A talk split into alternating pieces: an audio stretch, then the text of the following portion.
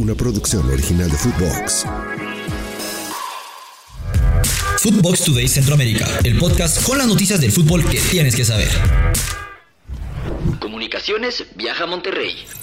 El equipo de Fútbol Comunicaciones Fútbol Club se prepara para enfrentar a Rayados en el partido de vuelta de la primera ronda de la CONCACAF Copa de Campeones. Después de su derrota por 4-1 en el juego de ida, bajo la dirección de Iván Franco Sopeño, el equipo viajó a Monterrey y con la plantilla completa, con la esperanza de revertir la situación. A pesar de la desventaja, el técnico argentino expresó su confianza en el grupo y la importancia de aprender de la experiencia anterior. También considera posibles rotaciones en el equipo para evitar lesiones debido a la exigencia del partido. Aunque reconocen en la dificultad, el equipo mantiene una mentalidad positiva y se enfoca en conseguir la victoria. El partido se llevará a cabo el jueves 15 de febrero en el estadio BBVA. Antes de continuar con nuestras notas, los invito a que vayan y le den seguir a Footbox Today Centroamérica. Escríbanos qué les pareció este episodio y nos califiquen con 5 estrellas. Alajuelense en aprietos. Joel Campbell podría enfrentar consecuencias en el fútbol costarricense si Municipal Grecia decide solicitar una sanción en su contra. La preocupación surge en la previa del Clásico Nacional entre Saprissa y Alajuelense, programado para el próximo viernes. Campbell, destacado jugador de la Liga Deportiva Alajuelense, se destacó en el empate a uno contra Grecia, pero su celebración podría haber generado controversia, llevando al presidente de Municipal Grecia, Javier San Román, a considerar la posibilidad de solicitar una sanción debido a la percepción de que Campbell pudo haber incitado a la afición local. La sanción podría tener implicaciones graves, ya que en caso de Joel Campbell sea disciplinado, existe la posibilidad de que se pierda el Clásico Nacional, un evento de gran importancia y rivalidad programado para el próximo viernes a las 8 de la noche en el Estadio Ricardo Saprissa. Esta ausencia sería un golpe significativo para los rojineros, ya que el Clásico Nacional siempre genera emociones intensas y contar con la presencia de jugadores claves como Campbell es fundamental para el equipo. Habla Miguel Falero.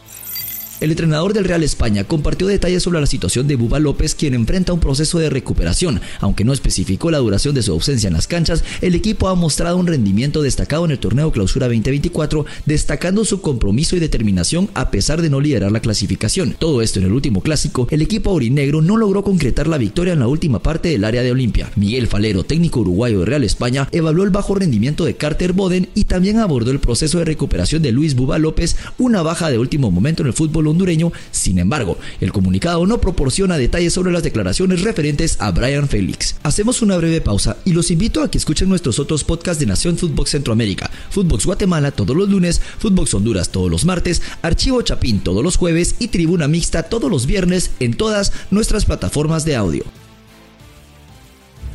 Venta parcial del Manchester United.